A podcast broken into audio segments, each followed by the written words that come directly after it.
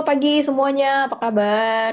Selamat pagi, Mbak Noni. Pagi. Baik, Eh baik, kita baik. eh, masih WFH lagi ya guys, sampai nggak tahu deh, mungkin sampai tahun depan deh, Anjay, tergantung dari ah, juga nih. Bukannya PPKM-nya cuma sampai 20 Juli doang, Mbak? Iya, cuma kan kita nggak tahu kalau dari secara COVID-nya kayak gimana. Kalau misalnya COVID-nya masih tetap parah sampai lebih dari tanggal 20 ya kita pasti akan ngikutin dari COVID ya sih, bukan dari pemerintah berarti. Terus Oke, baiklah. berarti kerjaan kita gini-gini aja nih. Maksudnya ya ya WFH WFH doang. Udah pada bosen gak sih maksudnya untuk WFH terus kayak gini? Bosennya udah bosen, udah sampai nggak bisa ngerasain apa itu bosen sih kayaknya ya, Mbak. Bosen banget, cuman ya gimana lagi ya, emang lagi parah-parahnya kan ini ning- meningkat banget di semua kota hampir sama. Ya gini lah, mencoba mencoba waras lah, Mbak. Lu mencoba mencoba waras. aktivitas lain aja yo, nyabu kayak ngeganja kayak gitu. Oh iya ya, bisa tuh. Soalnya ada ya artis yang kayak gitu ya. Karena stres jadi dia eh, nyabu tuh. iya, artis aja Hmm, boleh bisa. dicoba lu. Nggak, gue nyabunya lewat apa ya? Ada Dan di nyabut tuh cuma gimana gimana? Nyabu tuh nggak me- nggak cuma mengurangi stres doang, bisa bikin kurus juga loh nyabu tuh. Ini pengalaman Wow. pribadi nih, Mbak Noni. Eh, kebetulan badan Tahu. saya kurus sih, ya. Jadi gue mungkin boleh kali ya mencoba sabu kali ya, sabu-sabu. Ini kebetulan waktu WFH berat badan naik banget kan, sampai berkali-kali lipat. Bisa berarti ya dengan shabu-shabu ini. Baik, baik, baik. Eh, kalau shabu-shabu enak ya, shabu-shabu makanan Jepang. Kalau sabu, nah itu bubuk tuh. Kalau nggak diet tuyul tuh, diet tuyul. Dia ya apa? gimana? Lo nggak tahu, jadi eh, salah satu tuyul yang paling murah gitu ya, itu adalah dia kasih makannya adalah si majikannya itu netein tuyulnya dan itu akan bikin dia kurus. Jadi kayak lu dapet dua hal bersamaan gitu. Satu lu tambah tajir, dua lu jadi kurus gitu. Anjir, seriusan ada. Ada cuy. Jadi namanya diet tuyul. Lu coba cari dah. astaga. Kayaknya itu boleh jadi produk nanti kita jual deh. Iya tuh, kayaknya bisa tuh, Mbak. Buat produk pendamping jenglot gitu ya. Iya. Sumpah Andra ada aja ya bahan ininya ya. Maksudnya lu dapet info kayak gitu dari mana sih? Gue baca majalah-majalah misteri gitu. Oke. Kirain lu buka praktek Liberty enggak? gitu. udah tutup sih soalnya praktek gue udah dicabut gitu eh tapi ngomongin tentang praktek dicabut kayak ada deh maksudnya beberapa waktu yang lalu itu kayak apa ya semacam dokter yang dia asal ngejeplak ngomong dan ternyata setelah ditelusurin itu istilahnya netizen netizen Indonesia kan canggih ya kayak FBI sama CIA aja kalah gitu itu mereka menemukan bahwa ternyata si dokter ini udah nggak berlaku izin prakteknya dan kemungkinan Oh dia iya? stres karena pandemi juga gitu. jadi makin juga.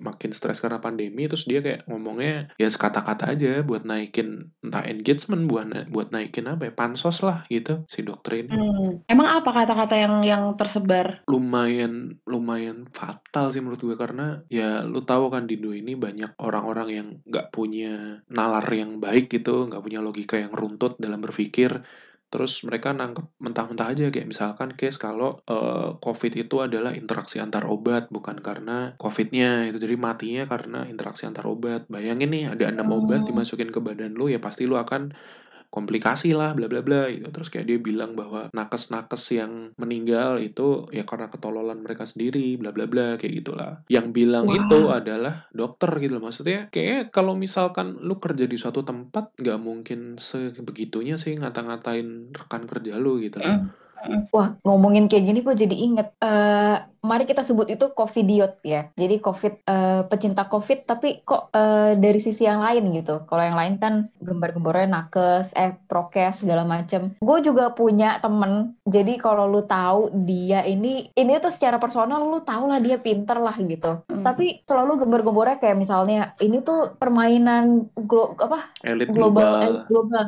kayak gitu-gitu terus eh, WFH segala macam gini itu adalah permainan permainan psikologis dari elit global supaya menghancurkan dunia ya Allah Akbar gue kayak Jauh banget ya pikirannya ya. Oke, baik-baik. Pinter banget tuh kayak tuh. Terus terus. pinter banget sampai intinya tuh dia nggak percaya yang namanya suntikan apa sih namanya vaksin Vaksin. Terus begitu WFH juga dia mikir itu pembodohan. Tapi kan mohon maaf nih, secara teori mungkin bisa dibilang kayak gitu, tapi kan secara realnya kita lihat banyak banget korban-korban yang akhirnya udah meninggal kan. Nah, itu dia ada teori lagi tuh. Kenapa orang-orang bisa sampai meninggal? Intinya dia bilang, kan ada yang namanya sugesti. Jadi karena dari pikiran lo, psiko, psiko apa namanya? Psiko, Otomatis. psiko, ya itulah ribet gua ngomongnya. Nah, ya intinya itu dari pikiran lo yang akhirnya membuat badan lo itu eh, bereaksi jadi menghasilkan penyakit yang lo yakini gitu. Hmm. Susah sih ya. Kalian ada nggak sih punya teman-teman yang covidiot kayak gitu juga? Gua sih gua lingkungan sih- tuh. Yola nggak tahu gimana tuh. Gue sih so far kayaknya masih belum ada ya. Jadi teman-teman gue pada percaya COVID itu ada eh, dan menerapkan prokes. Mungkin kalau Andra gimana, Andra? Lo tadi gimana? Kayak di antara kita bertiga emang yang paling hidupnya beradab cuman Yola sih. Maksudnya teman-temannya pun udah terfilter gitu. Pintar gitu. Iya gue gue hanya merasa aneh ya. Kenapa kayaknya gue nggak ada cerita kayak Mbak Noni ini ya?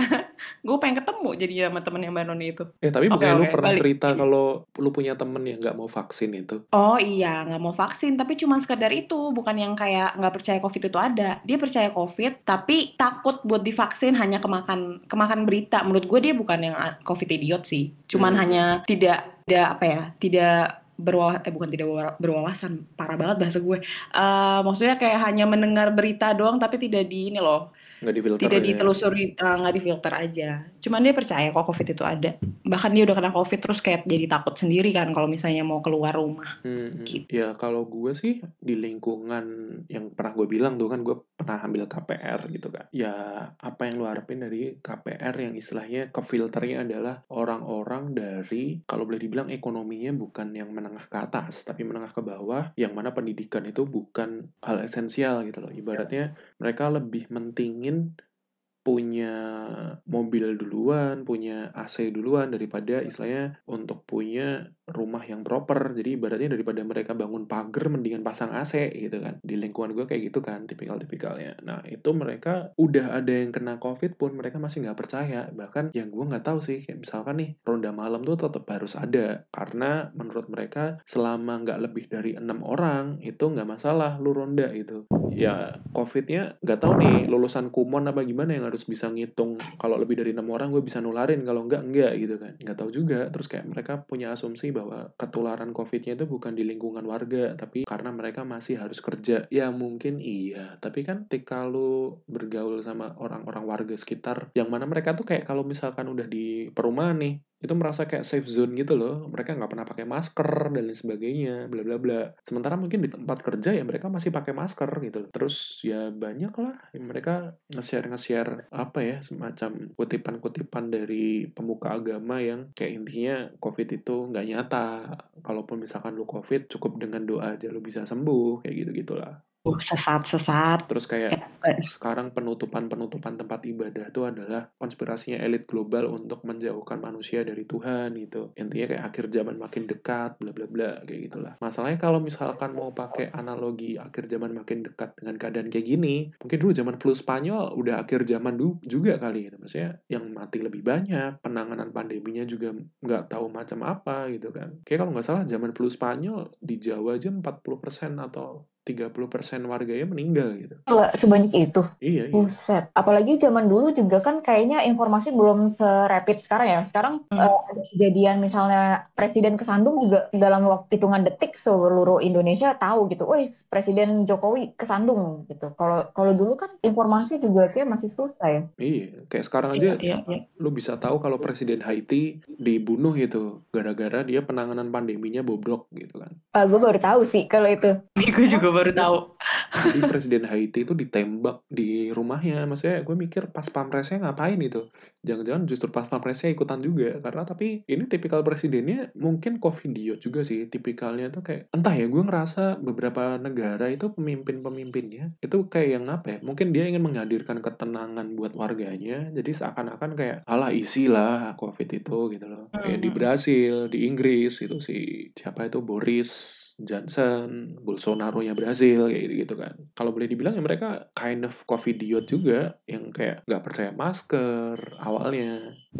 Terus yang paling parah yang case-nya baru aja tuh main case-nya Inggris tuh, tau gak sih? Apa? Jadi si main case-nya Inggris tuh kan dia kayak bilang, ah, lu nggak boleh berpelukan, lu nggak boleh ah, apa ya istilahnya orang tua sama anak jangan sampai lah istilahnya lu misalkan masih kerja di luar terus pulang peluk anak-anak lu, lu harus kayak bersih-bersih bla Mhm. bla bla. Dia tipikalnya strict banget kan. Sampai pada suatu. Masa beredarlah kayak video leak-nya dia itu cipokan sama sekretaris atau staffnya gitu loh. Jadi kayak selingkuhannya gitu loh. Aduh. Dan dan itu kelar dia bikin konferensi pers jadi abis ngomong konferensi pers bahwa intinya kayak lo harus strict lo harus pakai masker bla bla bla bla bla bla terus pada akhirnya dia masuk ke ruangan belakang cipokan tuh make out sama sama staff atau apanya lah gitu loh. Dan itu Wah, viral dan itu jadi pembenaran juga buat orang-orang bahwa lah ini lu cipokan nggak masalah gitu. Berarti sebenarnya kita nggak usah pakai masker bla bla bla nggak apa-apa dong gitu. Ngomongin soal luar negeri, gue juga, juga jadi keinget eh, mereka tuh sampai gue lupa ya lah ya di negara mana. Intinya tuh kalau kita kan peraturan ppkm misalnya nggak boleh jualan sampai di atas jam 8 malam, terus udah gitu eh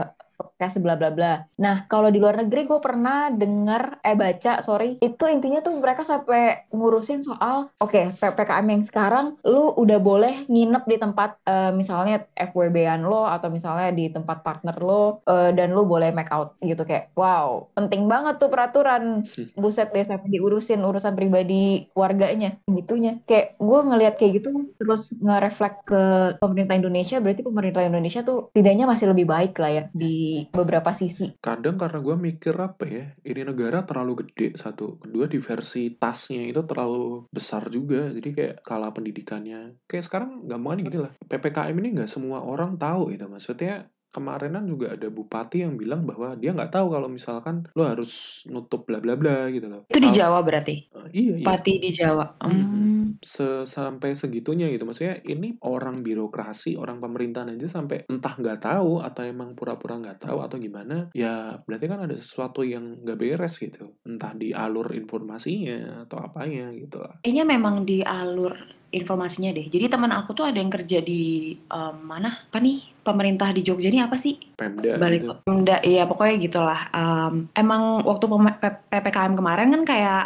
gubernurnya Jogja kan sempat bilang kayak mau ini kan, mau lockdown aja kalau memang makin meningkat di Jogja.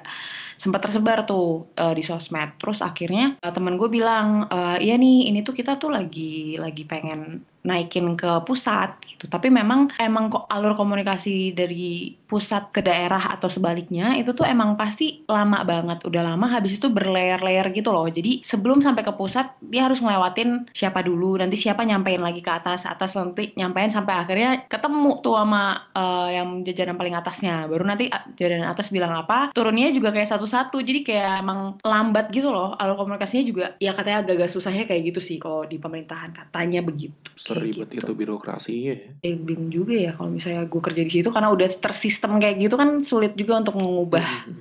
mengubahnya dalam waktu sebentar. Ya tapi apa ya, kalaupun gue misalkan bisa jadi presiden sehari, nggak tahu juga sih maksudnya mau ngapain gitu loh. Karena ini masalahnya nggak cuman lu bisa ngomong, oke lockdown keluarin duit segini, nggak nggak gitu juga. Hmm. Karena di bawahnya lu nggak tahu nih orang-orang ketika diomongin lockdown atau apa, mereka bakal seberingas apa. Lu tahu nggak sih yang case apa sih yang di supermarket pada borongin susu beruang gitu? Asli itu ya gue kaget sih tiba-tiba kok jadi susu beruang viral tuh kenapa? Oh ternyata nggak tahu siapa yang pertama menginfokan kalau covid terus harus minum susu beruang ya nggak tahu juga terus tiba-tiba banyak tuh yang upload di sosmed di story ini susu beruang pada habis di mana-mana susah banget ya. Sampai ada yang jual 55.000 ribu satu kaleng doang di e-commerce. Buset. Dan gue lihat juga ada ini intinya tuh baru buka supermarket sampai orang-orang berebutannya tuh buset deh kayak eh lu punya otak gak sih gitu loh kayak buset kenapa barbar banget itu parah banget sih yang susu beruang sama ini gak sih eh, kelapa kelapa hijau Oh iya, gue malah baru tau kelapa hijau. Aku baru tahu juga tuh